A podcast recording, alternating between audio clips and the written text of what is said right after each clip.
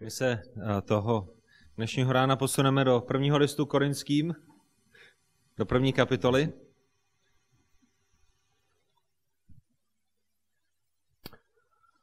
I confess I am a, a big Apple fan, Apple products. Já vám musím vyznat, že jsem fanouškem Apple, eh, produktů Apple.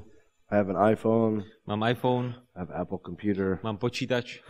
Uh, I really like Apple, and I think the world would be a better place if everyone had Apple.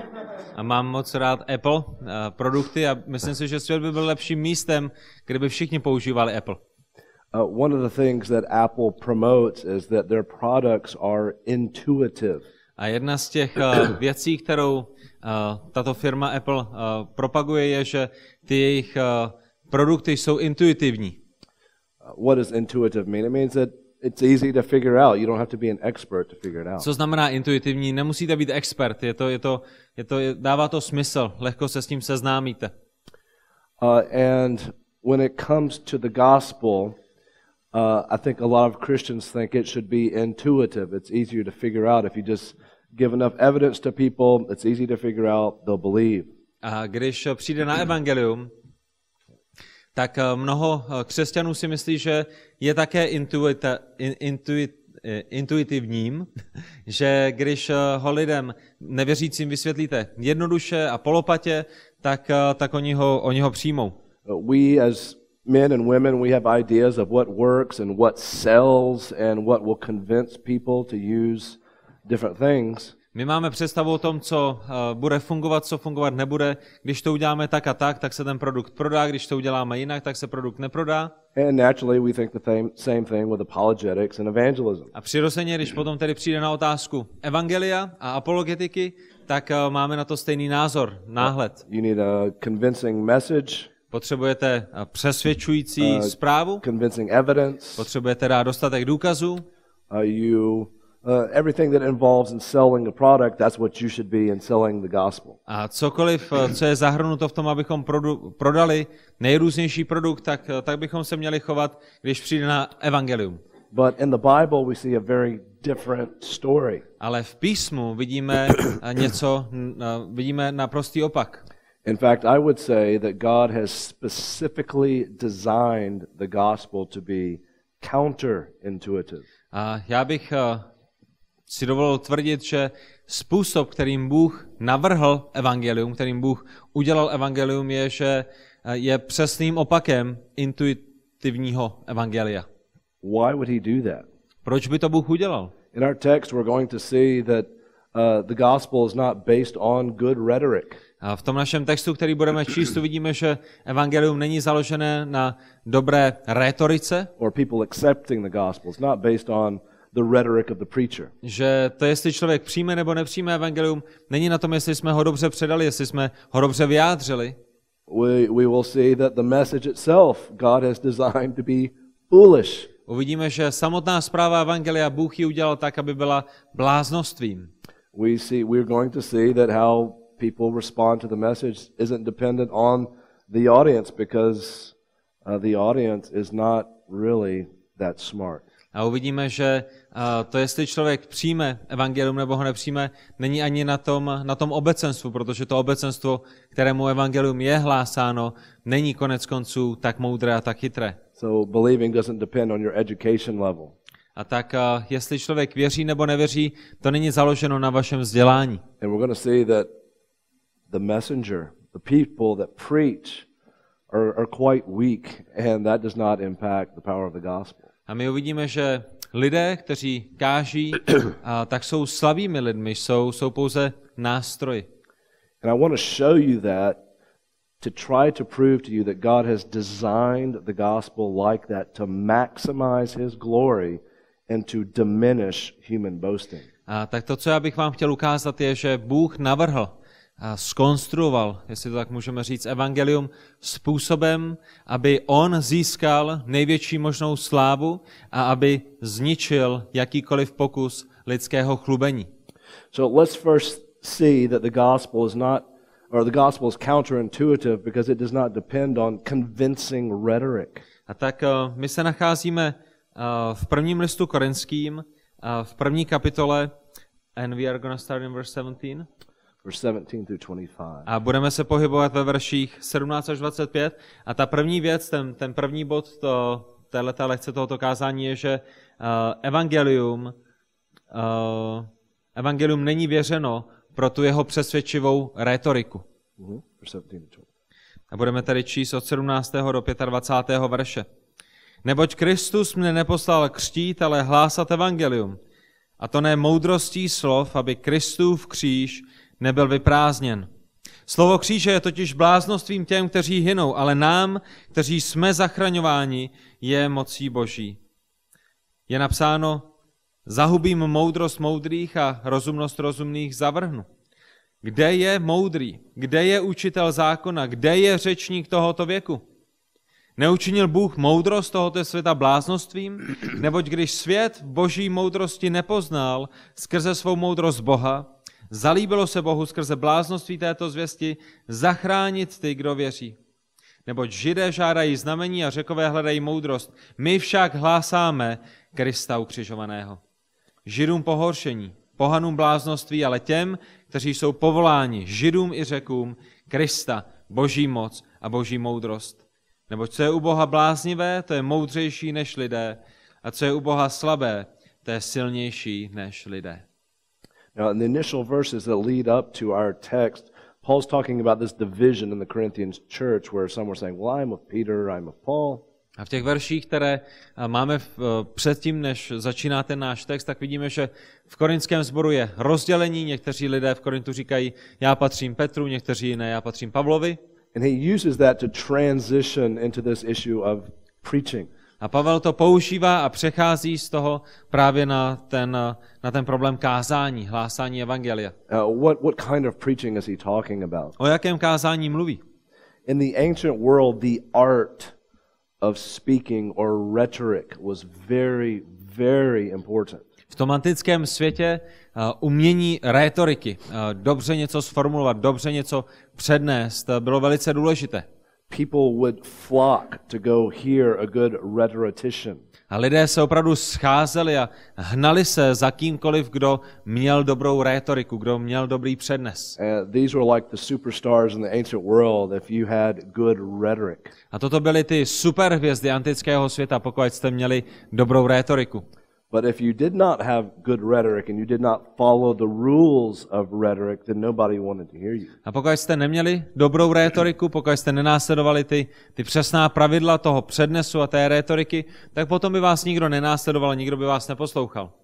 And so if you did not follow the laws of rhetoric, people thought, well, you're, you're an idiot. You're, you're not an intellectual elite. A pokud jste tedy nenásledovali tato pravidla, tak lidé vás jednoduše odsoudili jako, jako hlupáka, jako, jako někoho, kdo není vzdělaný, jako někoho, kdo je ignorantem. And so the gospel preachers were put under a little bit of pressure to conform the message of the gospel to the laws of rhetoric. A tak a ti, kteří hlásali a kázali evangelium, byli pod tlakem, pod tlakem té společnosti, aby, aby tu svou prezentaci přizpůsobili těm pravidlám té rétoriky. Uh, it's, I think, similar pressure we face today on how we are to structure our message to fit the desires of people who listen to us. A myslím si, že je to naprosto stejný tlak, kterému čelíme i dnes, kdy se snažíme přizpůsobit tu naši zprávu a očekávání lidí, kteří nás poslouchají. But Paul is telling us here that effective preaching doesn't depend on good rhetoric. Ale to, co nám Pavel zde říká v tomhle textu, je, že dobré kázání, moc kázání není v dobré rétorice. In verse 17, he says, he did not have cleverness of speech. My čteme ve versi 17, že on nepřišel hlásat evangelium moudrostí slov. No, he wasn't one of these intellectual elites that people were flocking to hear. He did not let the laws of logic dictate his message. On nebyl nějakou uh, intelektuální elitou, uh, nebyl, nebyl někým, kdo by nechal uh, pravidla logiky, aby, aby ovlivnilo, ovlivnili to, jakým způsobem bude hlásat a kázat. But what if he did? What if he chose to conform the message to what was standard at that time? Ale co by se stalo, kdyby to tak Pavel udělal? Kdyby Pavel vzal svoji zprávu a podřídil ji pravidlům té kultury, ve které žil? What would the result have been? Jaké by byly výsledky? verse 17 tells us. Ve verši 17 čteme, The cross would have been what? že kdyby to udělal, tak kříž by byl co? Kříž by byl vyprázdněn. Kdyby to Pavel udělal a přizpůsobil se, tak by zničil zprávu, kterou kázal. by fa- focusing on certain reasons and arguments that rhetoricians would use. Kdyby se soustředil na důkazy a obhajobu, a tak jak se na ní soustředili právě ti, kteří následovali pravidla rétoriky. So, whereas the ancients would say real power comes through good rhetoric, not so with the gospel. A tak eh, tam, kde by ti lidé v antice řekli, že ta skutečná moc přichází z té dobré a kvalitní rétoriky, u evangelií a evangelistů a vidíme, že tomu tak není. Uh, we probably all know of good speakers today. Pravděpodobně každý jeden z nás známe některé dobré, vynikající řečníky, They have good hand motions, they have good intonation with their speech, dělají všechny správné věci se svým tělem a se svými, ru- se svýma rukama, a dobře pracují se svým hlasem, interesting to listen to, jsou zajímaví na poslech, and get large crowds, mají velké zástupy, které je následují get people to raise their hands and come forward to sign a card to be saved. a kdykoliv chtějí, tak lidé zvedají ruce a přichází dopředu, aby podepisovali kartičky, But without the gospel, A- ale bez evangelia there's no power in that. není v tom, tak v tom není žádná moc. God does not save souls simply by good rhetoric, good speech skills. Bůh nezachraňuje duše a skrze naši schopnost mluvit, skrze naše umění. I hope that's good news to you. Já doufám, že je to pro vás dobrou zprávou. Maybe you feel like you could not stand behind a lectern or speak publicly. Možná se cítíte jako někdo, kdo není schopen se postavit za kazatelnu nebo si stoupnout před veřejnost a, a mluvit před veřejností. Maybe even having a conversation with someone is sometimes awkward for you. Možná dokonce se bojíte mít rozhovor jeden na jednoho se svým kamarádem nebo kamarádkou. That does not detract from the power of the gospel. Ale toto neubírá z té moci evangelia. If you can communicate the gospel, that is the power of God that He will use to save. Pokud jste schopni předat evangelium, potom to je ta moc boží k záchraně člověka. And again, I will say, when we talk about rhetoric and these things, that gets to the intellect of people. And we already know that people don't have so much of an intellectual problem as they do a heart problem. A opět já připomínám, že to není ta naše rétorika, která by zasáhla a, intelekt a, lidí, a, co by přineslo znovu zrození, protože, jak víme, lidé nemají problém s intelektem, lidé mají problém se srdcem. So the power is in the message, not in how the message is communicated through good A tak ta moc je v té samotné zprávě, ne v tom, jakým způsobem ta zpráva je předána. So that's the first counterintuitive aspect of the gospel. It's not dependent on good speaking skills. Takže ta první věc, kterou potřebujete vědět, je, že moc evangelia není ve vaší schopnosti rétoriky, ve vaší schopnosti přednesu. The second counterintuitive part of the gospel is that the message is foolishness. Ta druhá zpráva ohledně evangelia je, že evangelium je bláznostvím. Verse 18 Ve verši 18 čteme, The word of the cross is foolishness to those who are perishing. slovo kříže je totiž bláznoství těm, kteří hynou. This has been true from the early church all the way until today. A toto je pravdou od té prvotní církve až po dnešní den. We have a long list of critics that rail and ridicule and mock us for the message of the cross. Máme dlouhý seznam lidí, eh, kteří nás, eh, kteří námi pohrdají právě kvůli té zprávě kříže. One of the early critics of the church was named Celsus. Jeden z těch prvotních kritiků církve se jmenoval Celsus. Listen to what Celsus said about the foolishness of Christians. A poslechněte si, co on zapsal ohledně bláznoství křesťanů. Of Christians, he says, Oh, let no cultured person draw near, On říká, nechť není žádný kulturní člověk přiveden blízko, none wise, none sensible. žádný, kdo je moudrý, žádný, kdo je citlivý, All those things are evil to nebo us. žádný, kdo, je, kdo, kdo přemýšlí. A všechny tyhle ty věci a my považujeme za zlé míněno křesťanství. But if, if you're ignorant, Ale pokud seš ignorantem, if any man is wanting or lacking in sense and culture, pokud je nějaký člověk, kterému chybí kultura, if any man is a fool, a pokud jsi hlupákem, let him come boldly to be a Christian. tak uh, přijďte odvážně, abyste byli křesťanem. Right? So he, Maybe, maybe I'll, I'll, I'll translate it again. Okay. Já to ještě zkusím jednou pro jistotu, aby jsme, aby jsme to měli správně. Uh, Celsus říká, uh, nenechme žádného kulturního člověka přijít blízko, nenechme žádného moudrého a žádného rozumného. Protože všechny tyhle ty věci my považujeme za zlé. Pokud je člověk ignorant, pokud je člověk uh, člověkem, který chce získat rozum a, chce být skulturněn, pokud je někdo hlupákem, ať přijde a stane se křesťanem. this is the type of mindset that continues today with militant atheism. A tak tohle je postoj, který, který my vidíme v tom militantním ateismu dnešního dne.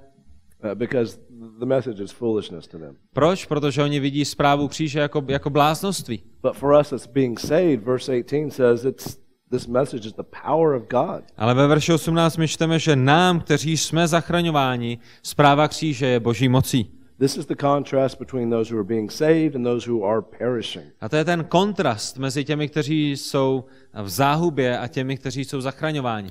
I think we talked about this last hour about the power of God. Here we see it again in this text that the, the message of the cross is the power of God. A tak uh, myslím si, že to je, to je to, co jsme viděli v té uplynulé hodině, že ta moc Boží je právě v jeho slovu, je, je to v té zprávě Evangelia. That's amazing to think about that what you hold in your hands, your Bible, is the power of God. Je neskutečné si uvědomit, že ta kniha, Bible, Písmo svaté, kterou držíme ve své ruce, to je moc Boží. Living, powerful, active, sharper than any two-edged sword. Je živá, je činná, je aktivní, je, je ostřejší než jakýkoliv dvousečný meč.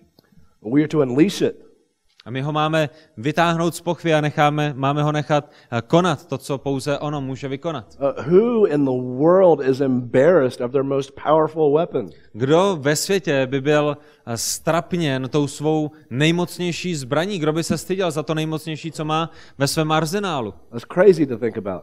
To by bylo šílenství, že? To by byl člověk, který je hlupákem. But many Christians are Ale mnoho křesťanů jedná právě tímto způsobem. because someone might laugh at you for reading a Bible verse. Protože se vám někdo bude smát, že jste přečetli verš Bible? Who does not want you to use your most powerful weapon? Kdo je tím, kdo nechce, abyste používali tu svou uh, nejmocnější zbraň? Well, it's the enemy who does not want you to use your most powerful weapon. Samozřejmě, že je to náš nepřítel. And so Satan is quite pleased when you shut your Bible uh, in apologetics. A tak Satan se raduje, když vy zavíráte své Bible a odkládáte je při vaší obhajobě víry. And so don't be ashamed. A tak nestyďte se za Boží slovo. So, what does God think about this wisdom of unbelievers? Co si Bůh myslí o moudrosti tohoto světa a nevěřících? These people that are so smart and teaching in our universities. Tito lidé, kteří jsou tak eh, honosní a tak moudří, že učí na našich univerzitách, Well, they're fools. jsou blázny, jsou hlupáky.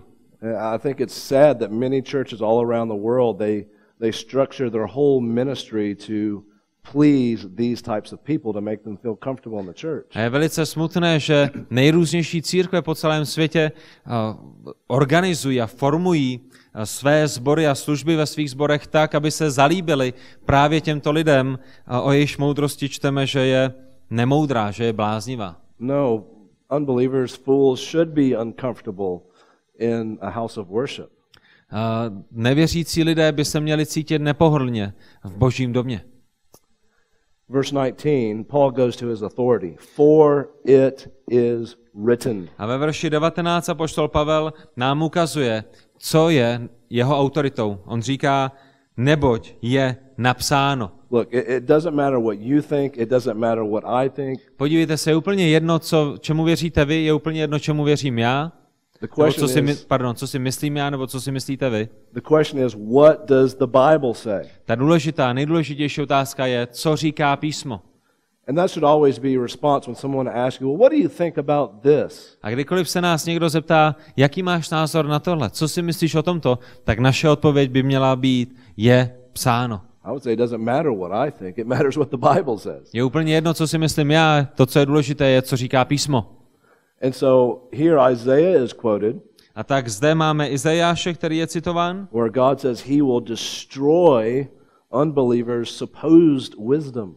kde je napsáno, že Bůh zahubí tu rádoby moudrost moudrých. And in verse 20, God is mocking these so-called wise people. A ve verši 20 Bůh se vysmívá těmto rádoby moudrým lidem.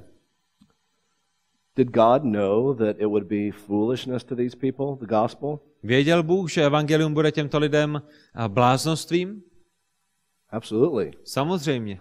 He designed the gospel this way. Bůh navrhl a It učinil evangelium tímto It's způsobem. deliberate on his part. A on to udělal záměrně. He admits that this is by his sovereign design. On eh, připouští a ukazuje nám, že eh, toto je právě na základě toho jeho svrchovaného designu, to je na základě jeho svrchované vůle. And that gets a little bit deeper into the issue of the sovereign electing will of God. A samozřejmě se zde dostáváme trochu hlouběji do té boží svrchované vůle, která, která si vybrala jednat tímto způsobem.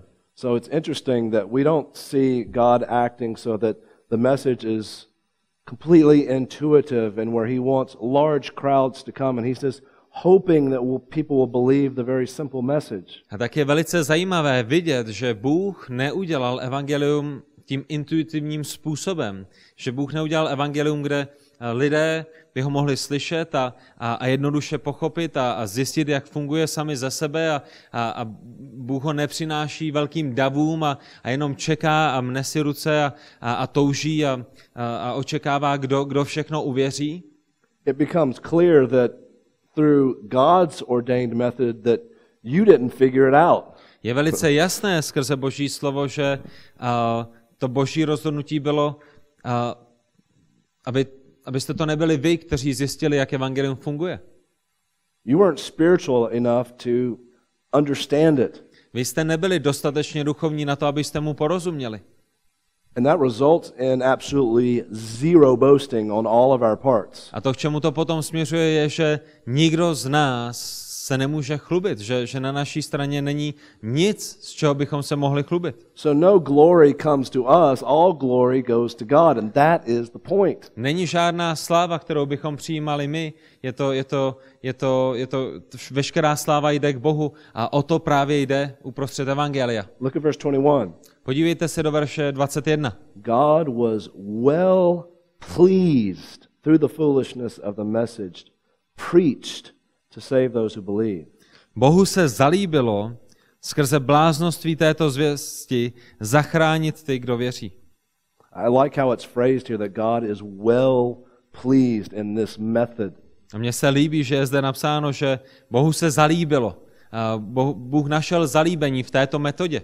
And it's an amazing thing to think that you and I can be a part of giving pleasure to God when we preach this foolish message that He has designed. A je pozbuzující a úžasné přemýšlet o tom, že když my kážeme evangelium tím božím způsobem, tak přinášíme potěšení Bohu. If you're willing to be thought of as a fool, Pokud si ochoten být bláznem. Many people are not. A mnoho lidí v dnešní době, mnoho křesťanů v dnešní době nechce být blázny. Well, how is the message foolish? Jakým způsobem je evangelium bláznivou zprávou? Uh, verse 22 Ve verši 22. Jews ask for signs, Greeks search for wisdom. Židé žádají znamení, řekové hledají moudrost. Jews want proof. You remember how they were always asking Jesus, Give us a sign, give us a sign. And Jesus says, This wicked generation seeks for a sign. Židé žádají znamení a vy si určitě pamatujete, kolikrát židé přišli za Ježíšem a říkali, dej nám znamení, dej nám znamení, dej nám znamení. A Ježíš jim odpověděl, zvrácené pokolení žádá znamení. In other words, they want evidence, they want proof, they want all the logical reasons why they should believe. Jinými slovy, oni chtěli důkazy, oni chtěli eh, logické vysvětlení toho, proč by měli věřit Ježíši. Greeks, on the other hand, they want wisdom, what is reasonable. Na druhé straně jsou řekové, eh, kteří žádají moudrost, kteří žádají to, co je moudré. It sounds familiar, doesn't it, with how a lot of apologetics is done today to make things not foolish that God has designed to be foolish. A tak je zajímavé, že eh, v té dnešní době, když se podíváte na křesťanskou apologetiku, tak ti křesťanští apologeti se snaží eh, prezentovat evangelium moudrým způsobem, zatímco my čteme, že Bůh ho udělal způsobem, který eh, je, je, je bláznivým tomu světu, ve kterém žijeme. But even though they don't understand it, verse 23 shows us what they need.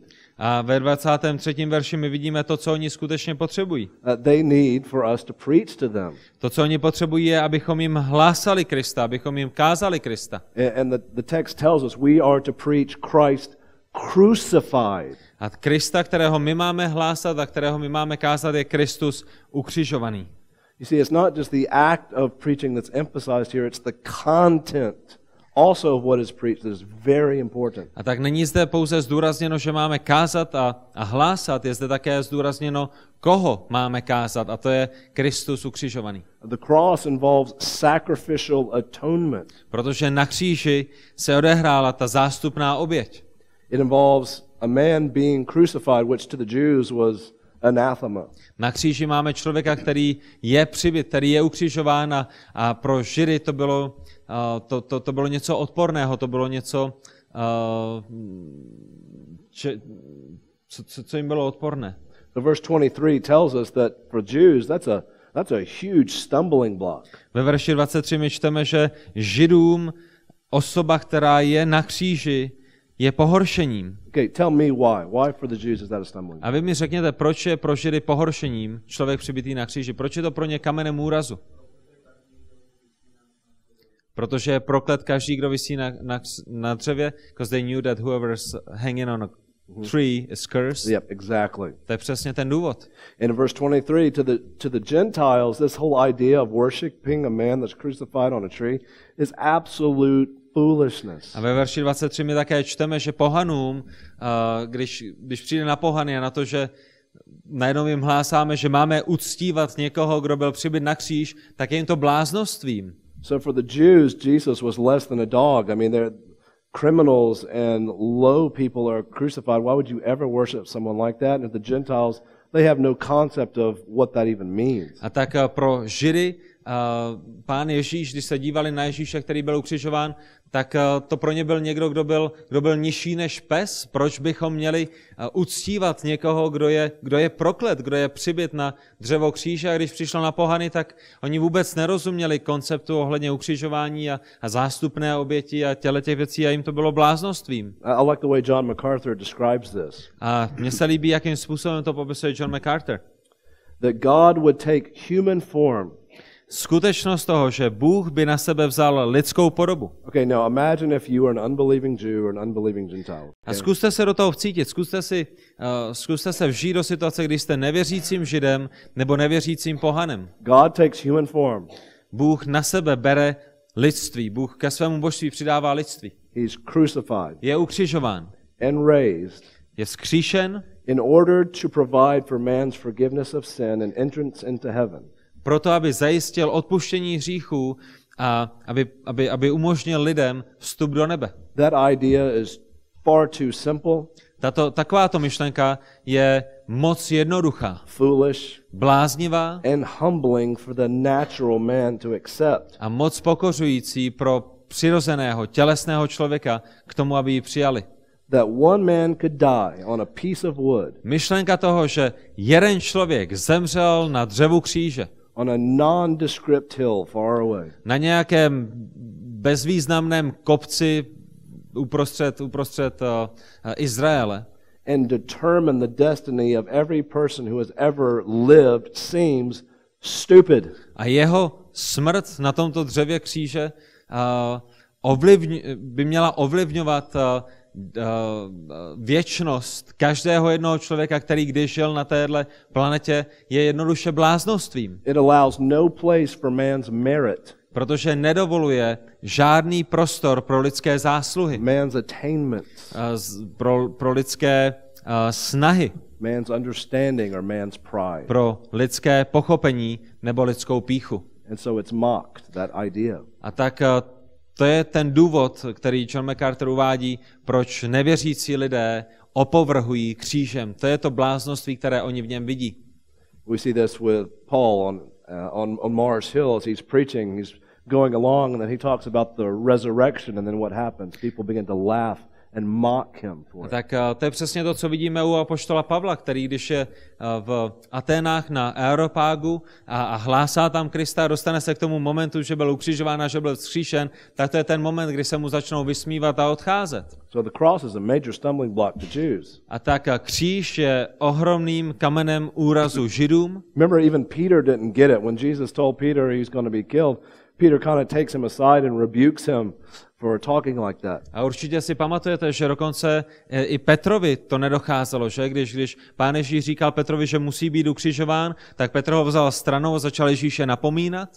That's how significant of a stumbling block it is. But despite knowing that the message is foolishness to the people we preach to, we, we still preach the message. A tak eh, to je jak ohromným kamenem úrazu zpráva kříže je pro, pro lidi, jak, jak velké bláznoství je to pro nevěřící lidi, ale, ale i když je to bláznoství, i když je to kamenem úrazu, tak to nemění nic na tom, že my jdeme a tuhle tu bláznivou zprávu kážeme dál. God's elect do not run around with red dots on their head so we know who's elect and who's not. Boží vyvolení neběhají kolem s červenou tečkou na čele, abychom věděli, který z nich je vyvolený. And so we preach to everyone. A to je ten důvod, proč my hlásáme a kážeme všem. Many will mock, many will laugh, many will persecute because the message is foolish. A mnozí se budou vysmívat, mnozí budou nadávat, mnozí nás budou pronásledovat, protože zpráva kříže je jim But we still preach it. Ale to nemění nic na tom, že my tuto zprávu stále kážeme. Because we are to have the presupposition of verse 24 and 25. Protože my musíme mít ten předpoklad, eh, který přichází v prvním listu korinským v první kapitole ve verších 24 a 25. Because those that God calls, those are the ones he saves through the preaching of the powerful message. Kde čteme, že těm, kteří jsou povoláni, takže to jsou ti, kteří jsou Bohem zachraňováni skrze, skrze zprávu kříže. What happens if God does not call them? Co se stane, pokud nejsou Bohem povoláni? It's foolishness. they remain in foolishness. Tak je jim to bláznostvím a oni setrvávají v tom bláznoství. Again, it's our job to preach the message, it's God's job to do the saving. A znovu vám tedy připomínám, naší zodpovědností je hlásat a kázat, ale je to boží zodpovědnost zachránit člověka. All of this is emphasizing again and again that it is God who gets all the glory for saving. A znovu a znovu nám boží slovo připomíná, že je to pouze a jedině Bůh, který získává veškerou slávu za záchranu hříšníka. Now, that's really the message of this golden chain of salvation that we find in Romans 8. A to je, to je ta zpráva toho, to, co my nazýváme tím zlatým řetězem a, spasení v Římanům v 8. Romans 8, 29 through 30. A ve verších 28 až 30. Římanům 8, 28 až 30. Víme, že těm, kteří milují Boha, všechny věci spolu působí dobré, k dobrému. Těm, kdo jsou povoláni podle jeho předsevzetí. Neboť ty, které předem poznal, také předem určil, aby byli připodobněni obrazu jeho syna, tak, aby on byl prvorozený mezi mnoha bratřími, které předem určil, ty také povolal, a které povolal, ty také ospravedlnil, a které ospravedlnil, ty také oslavil. What enacts all of this, this calling and justifying it, is the preaching of God's word to everyone.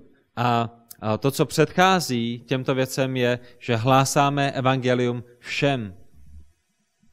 Another counter, the third counterintuitive aspect of the gospel, A třetí aspekt evangelia, the weakness of the recipients. třetí aspekt evangelia je zaměřen na tu slabost těch, kteří slyší evangelium. Okay, verses 26 to 31. Slabost těch, kteří slyší evangelium. Verše 26 až 31. Vidíte, bratři, jak vás Bůh povolal? Není mezi vámi mnoho moudrých podle těla, ani mnoho mocných, ani mnoho urozených. Ale co je u světa bláznivé, to si vybral Bůh, aby zahanboval moudré. A co je u světa slabé, to si vybral Bůh, aby zahanboval silné. A co je u světa neurozené a méně cené, to si vybral Bůh. Vybral dokonce i to, co není, aby zrušil to, co je. Aby se žádné tělo nemohlo před Bohem chlubit. Vy však jste z něho v Kristu Ježíši, jenž se nám stal moudrostí od Boha, spravedlností, posvěcením i vykoupením, aby se stalo tak, jak je napsáno, kdo se chlubí, ať se chlubí v pánu. You notice how this brings us low and it lifts God high. Všimli jste si, jak v tomto textu jsou lidé snižováni a Bůh je vyvyšován? Uh, in the very first verse here, Paul says, Consider this, brothers. Uh, think about this. A v tom prvním verši, 26. verši, Pavel říká, vidíte, bratři. A to slovo vidíte, ale v sobě nese jakoby zvažte, přemýšlejte. The world's intuitive standard for how they choose successful people is very different from God's counterintuitive method of choosing people. Protože ten světský intuitivní způsob, kterým si svět vybírá slavné a urozené a všechny tyhle ty, je naprosto odlišným od způsobu, kterým si vybírá Bůh. Uh, the world looks at smart people, strong people of noble birth to choose. A Svět hledá lidi, kteří mají urozený původ, kteří jsou silní, kteří jsou moudří. And who does God choose? Koho si vybírá Bůh? Not that. Přesný opak.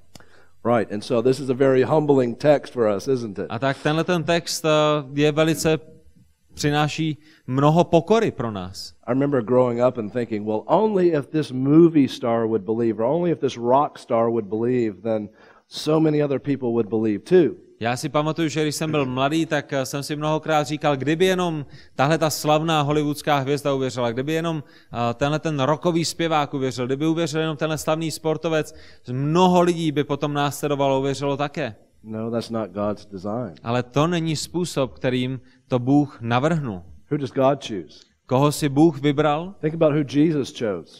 Koho si Ježíš vybral? 12 hillbilly rednecks from Galilee. 12 vesničanů, kteří bydleli v nějaké Galileji. Think about John the Baptist. Přemýšlejte o Janu Křtitelovi. He's not exactly somebody you would want to invite to a dinner party. Jan Křtitel není někým populárním, koho byste chtěli pozvat na oslavu narozenin. But yet, Jesus says of him that among those born of women, there's never risen anyone greater than John the Baptist. Přesto ale pán Ježíš říká, že mezi těmi, kteří se narodili z ženy, nebyl nikdo větší než právě Jan Křtitel. So you're seeing, right, that, that the focus here is not on us and our abilities. It's not anthropocentric, it's theocentric, it's God centered and tak- His election. Tak to, co zde vidíme, je, že ten záměr není na nás, ten záměr není na naší schopnosti. Boží slovo nám ukazuje, že to, co se zde jedná, není antropocentrické, není lidskostředné, ale je to všechno bohostředné, je to všechno zaměřeno na Boha, je to Bůh, který si vybírá. So for salvation, you did not earn it, Vaše spasení jste si nezasloužili, you didn't figure it out, nepřišli jste na to svojí logikou, you did not create it, you did not understand it, nestvořili jste ho, neporozuměli jste mu, it you did not deserve it. nezasloužili jste si ho. It was all given to you as a free gift of God's mercy. Boží spasení vám bylo dáno jako dar Boží milosti. So if all of this is true, A pokud toto všechno je pravda, what do we have to boast about? S čím bychom se chtěli chlubit? Nothing. Ničím. And who gets all the glory? A kdo dostává veškerou slávu? God gets all the glory. That, brothers and sisters, is the point behind all of this. Ten, kdo dostává veškerou slávu, je Bůh a to je ten hlavní bod, který je za tímto textem. Look at verse 27 and 28. We have more humiliation here. Podívejte se do veršů 27 a 28, tam přichází další pokoření. Because these low class people also believe in foolish, weak, and despised things. Protože jsou to tyto nížcí, blázniví lidé, kteří věří a bláznivým věcem. You ever play that game where there's a bar and you try to go under the bar? Už jste někdy hráli takovou tu hru, když eh, natáhnete eh, nějaký provaz nebo máte nějakou tyč a, a snižujete ji níže a níže a snažíte se jí podejít? You go lower and the bar goes lower and you go lower. And have you ever played that game? se a, a snažíte se jít jakoby co, co nejníže, než Yeah. byste se dotkli země? Hrajete to tady, nebo Usually- víte, o co se? Usually the crowd is chanting, How low can you go? How low can you go? How low can you V go? Americe to hrajem a většinou ten dav, který tam stojí kolem, volá, jak nízko můžeš jít, jak nízko můžeš jít. And that's what Paul is doing to us here. A to je to, co Pavel dělá v tomto textu s námi. How low can we go? Jak nízko můžeme být? It doesn't depend on us. It's not for your boasting and your glory. Záchrana nezávisí na nás. Zách, s, tou, s tou záchranou, která nám byla dána, se nemůžeme chlubit. Anything that focuses on us and what we think is a true method for success is not the way God is going to do it. A cokoliv si my představujeme uh, jako, jako správnou metodu pro úspěch, tak to je přesný opak toho, jak to udělal Bůh. Because if we think if we do this man-made method, we will gain success, that means we get the glory and God does not. Když my o tom přemýšlíme způsobem, když my použijeme tuhle tu lidskou metodu k tomu, abychom získali úspěch, tak je to všechno zaměřené na nás, ale Bůh tak to nejedná. So that's why all of these elements involved in the preaching of the gospel and hearing of the gospel and the gospel itself is counterintuitive. So God gets all the glory. A tak to, to je proč evangelium není intuitivní, to je proč je evangelium přesným opakem intu, intuitivnosti. A to je proč Bůh dostává veškerou slávu. Notice verse 27 and 28. Ve verších 27 a 28 God has chosen. Bůh si vybral, God has chosen. Bůh si vybral. God has chosen. A znovu Bůh si vybral. Three times in those two verses is the phrase God has chosen. V těle těch dvou verších vidíme, to si vybral Bůh, vybral Bůh, vybral Bůh třikrát. To stejné. This is to show again that this whole counterintuitive aspects of the gospel is specifically chosen by God for a reason. A znovu vidíme, že přesně tohle je způsob, kterým si Bůh vybral jednat.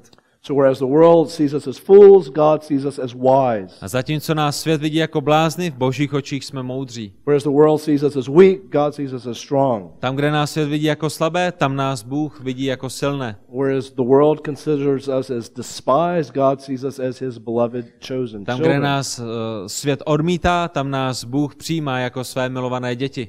And we see the reason in verse 29. A ve verši 29 vidíme ten důvod. So that, in order that, that's a purpose clause. Vidíme tam to slovo, aby se, aby se, In order that no man may boast before God. což je tím důvodem, aby se žádné tělo nemohlo před Bohem chlubit.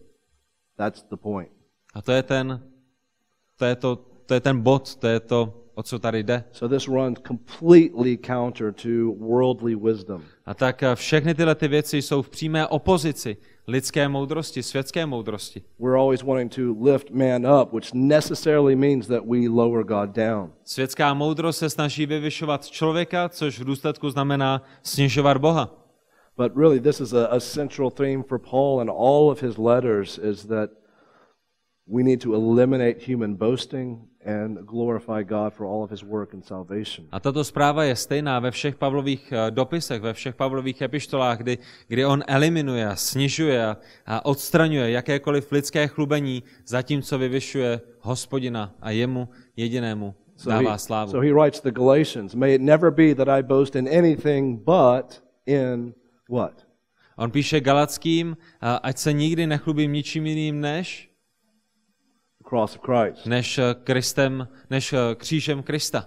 We think about boasting, we think of Romans 3, Romans 4, Romans 5. Když přemýšlíme o chlubení, přemýšlíme o Římanům 3. kapitole, 4. kapitole a 5. kapitole. where he talks about being justified by faith alone, so that we eliminate boasting. Kde apoštol Pavel píše o tom, že jsme ospravedlněni pouze skrze víru. Proč? Proto, aby jakékoliv chlubení bylo odstraněno z našich životů.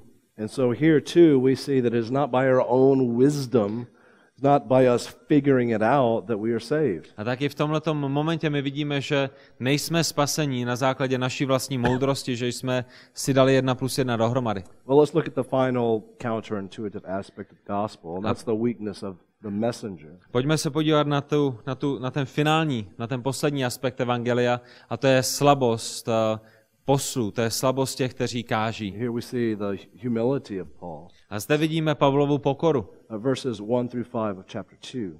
Ve verších 1 až 5 druhé kapitoly.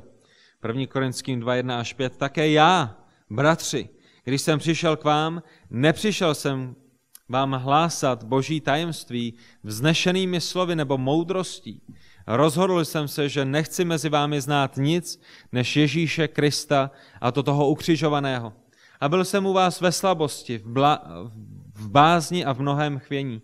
Mé slovo a má zvěst nespočívaly v přesvědčivých slovech lidské moudrosti, ale v ukázání ducha a moci, aby vaše víra nebyla založena na lidské moudrosti, ale na boží moci. So again, we see that Paul is giving himself as the primary evidence of someone who was successful but yet did not conform to all the rules of rhetoric at the time. A tak to, co zde vidíme, je Pavlovo vlastní svědectví, Pavlova vlastní pokora. I když Pavel byl úspěšný, tak ukazuje, že ten úspěch není založen na něm, že on nenásledoval lidskou moudrost, on nenásledoval tu lidskou rétoriku, které byl eh, plný ten jeho svět. So he goes beyond rhetoric, doesn't he? On šel ještě dále, než je rétorika. Verse 3, he's talking about trembling and weakness in his communication. Ve verši 3 on eh, nám říká, že byl ve slabosti, že byl v bázni, že byl v, mozne, eh, v mnohem chvění uprostřed toho, jak hlásal evangelium. He was the complete opposite of what people at that time considered to be an effective communicator. On byl pravým opakem toho, co lidé v jeho době považovali za úspěšného komunikátora. Who's going to believe that? Kdo bude věřit jemu? Well, nobody that adhered to the rules of rhetoric would believe that, Nikdo, kdo miluje pravidla rétoriky, mu neuvěří. but that shows the power of the gospel because people were saved and a church was planted. Ale to, co to ukazuje, je právě moc evangelia, protože i skrze Pavlovu službu, kdy on hlásal evangelium, byli lidé znovu zrozeni a, a církve, sbory byly zakládány. I remember the case of a preacher who, in his own conversion, uh, was converted by a very weak preacher. Pamatuji si na příběh jednoho kazatele, který byl znovu zrozen právě skrze službu velice slabého kazatele. He, he came in from a snowstorm one time into a church to kind of get warm, and a man was standing by the pulpit, and he said he was a horrible preacher. Byl to mladík, který přišel do, uh, do, do kostela uh, jenom kvůli tomu, že venku byla velká sněhová vánice. On přišel dovnitř, aby, aby se tam ohřál a, a zrovna tam přišel, když měli bohoslužby a ten kazatel, který v ten den kázal, tak o něm později tento mladík řekl, že byl, že byl hrozným kazatelem. A neuměl se vyjadřovat, zakazatelnou vypadal divně, but he preached the text, ale to, co dělal, je, že kázal text. and so that man was saved. Kázal boží slovo a bylo to boží slovo, které zachránilo tohoto mladého muže. A tenhle ten mladý muž, který toho dne byl zachráněn, byl Charles Spurgeon. And, and so we see that uh, even though the messenger is weak and feeble and frail, that God glorifies himself in saving through the simple message. A tak vidíme, že i když ten kazatel, ten, který hlásá evangelium, je, je slabý a neschopný, tak je to moc, moc božího slova, která, která zachraňuje. Je to moc božího ducha, který přináší spasení. And the culmination comes in verse 4. A vyvrcholení potom tohoto textu máme ve verši 4. This is why Tady je proč. it demonstrates a demonstration of the spirit and power. Máme zde dosvědčeno, ukázáno moc božího ducha. Uh, this word demonstrate is a legal term to prove something by reason in a court of law. A To, o čem ten čtvrtý verš mluví, je, je, je, je takové soudní, uh, soudní přelíčení, kde, kde přinášíme nejrůznější důkazy. And so that we see in a case like this that a weak messenger proves with pretty good evidence that all the power to save belongs to God and no, no glory goes to the messenger. A to, co Pavel ukazuje, je, že pokud Bůh zachraňuje i skrze slabé a, a bezmocné kazatele, a jako je on, tak potom veškerá ta sláva zajisté musí jít Bohu. Now, does, does that mean that we should not learn how to preach well and how to preach uh, with good oratory skill? No. Znamená to, že tedy my kazatelé a ostatní se nemusíme učit kázat a nemusíme se učit, jak, jak prezentovat Boží slovo zakazatelnou? Samozřejmě, že ne. Uh, because these things are helpful. Because if you're a good communicator, a good orator, you can keep people's attention to focus them on the word. Je dobré umět komunikovat, je dobré pomoci lidem dávat pozor a, a, a pomoci lidem, aby se soustředili na Boží slovo. Uh, we see this with Paul in Acts 17 on Mars Hill as he's talking to the philosophers. He's, he's very eloquent there. To je to, co vidíme u, apoštola Pavla ve skutcích 17. kapitole na tom aeropágu, když mluví s těmi fi- filozofy, on, on mluví uh, honosně, But the use of oratory skill is in service to the message, not dictating what the message is. That's the point. ale to, co apoštol Pavel dělá, je, že používá ty schopnosti té, té rétoriky k tomu, aby, aby, aby, aby předal evangelium. On nedává evangelium pod tu rétoriku, neobrošuje a, a nepokřivuje evangelium tak, aby, aby bylo přijatelné té rétorice, ale používá tu rétoriku, aby pořád kázal to stejné silné evangelium. Now Paul gives us this final culmination point, its ending here in verse 5. A to, co vidíme ve verši 5, je, je tedy to, to finální zakončení apoštola Pavla. So that, so that your faith would not rest on the wisdom of men, but on the power of God.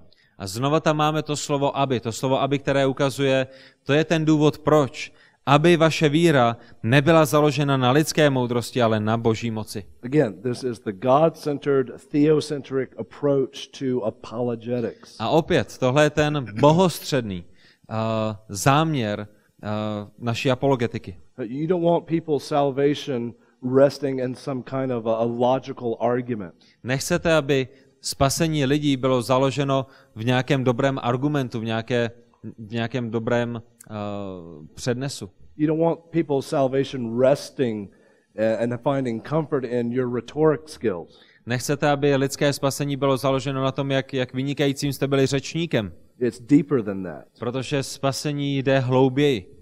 You want people's salvation resting in the message of the gospel. That is the power of God to save. Vy chcete, aby lidské spasení bylo založeno v té zprávě evangelia, protože je to pouze ta zpráva evangelia, která zachraňuje.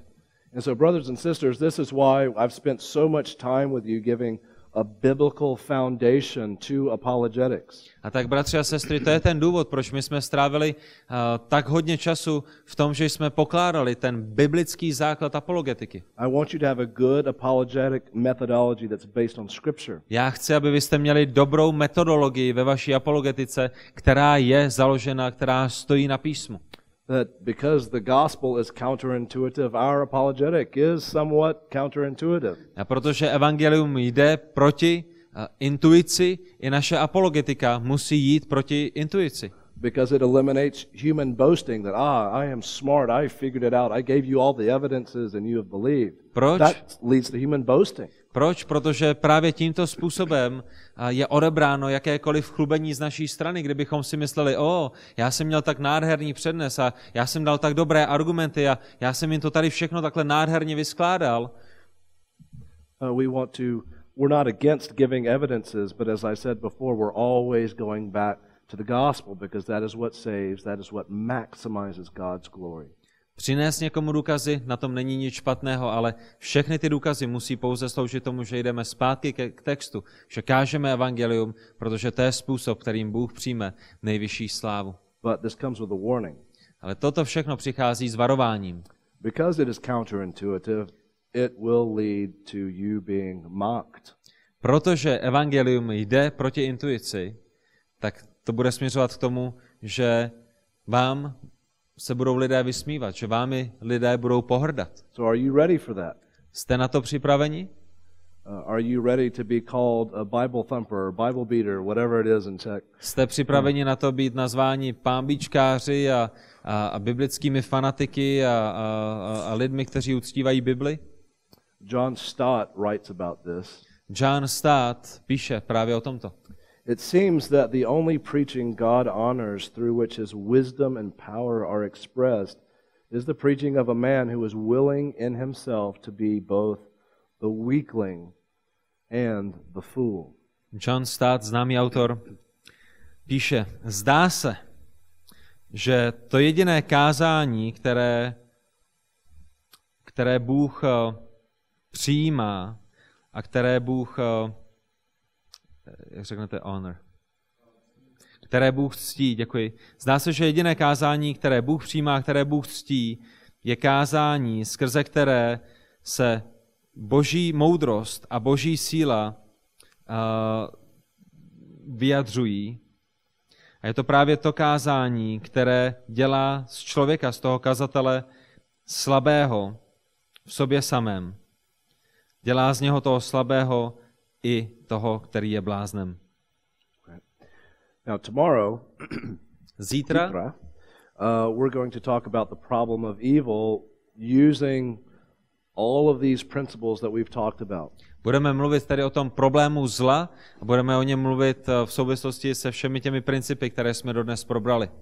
And you're going to see that I'm not just going to preach the text the whole time to them. So I, I want to warn you, I'm not against evidences. A tak a zítra vy uvidíte, že když já budu mluvit o tom, jak mluvit s nevěřícími, tak uvidíte, že nebudu jim jenom dávat jeden text za druhým.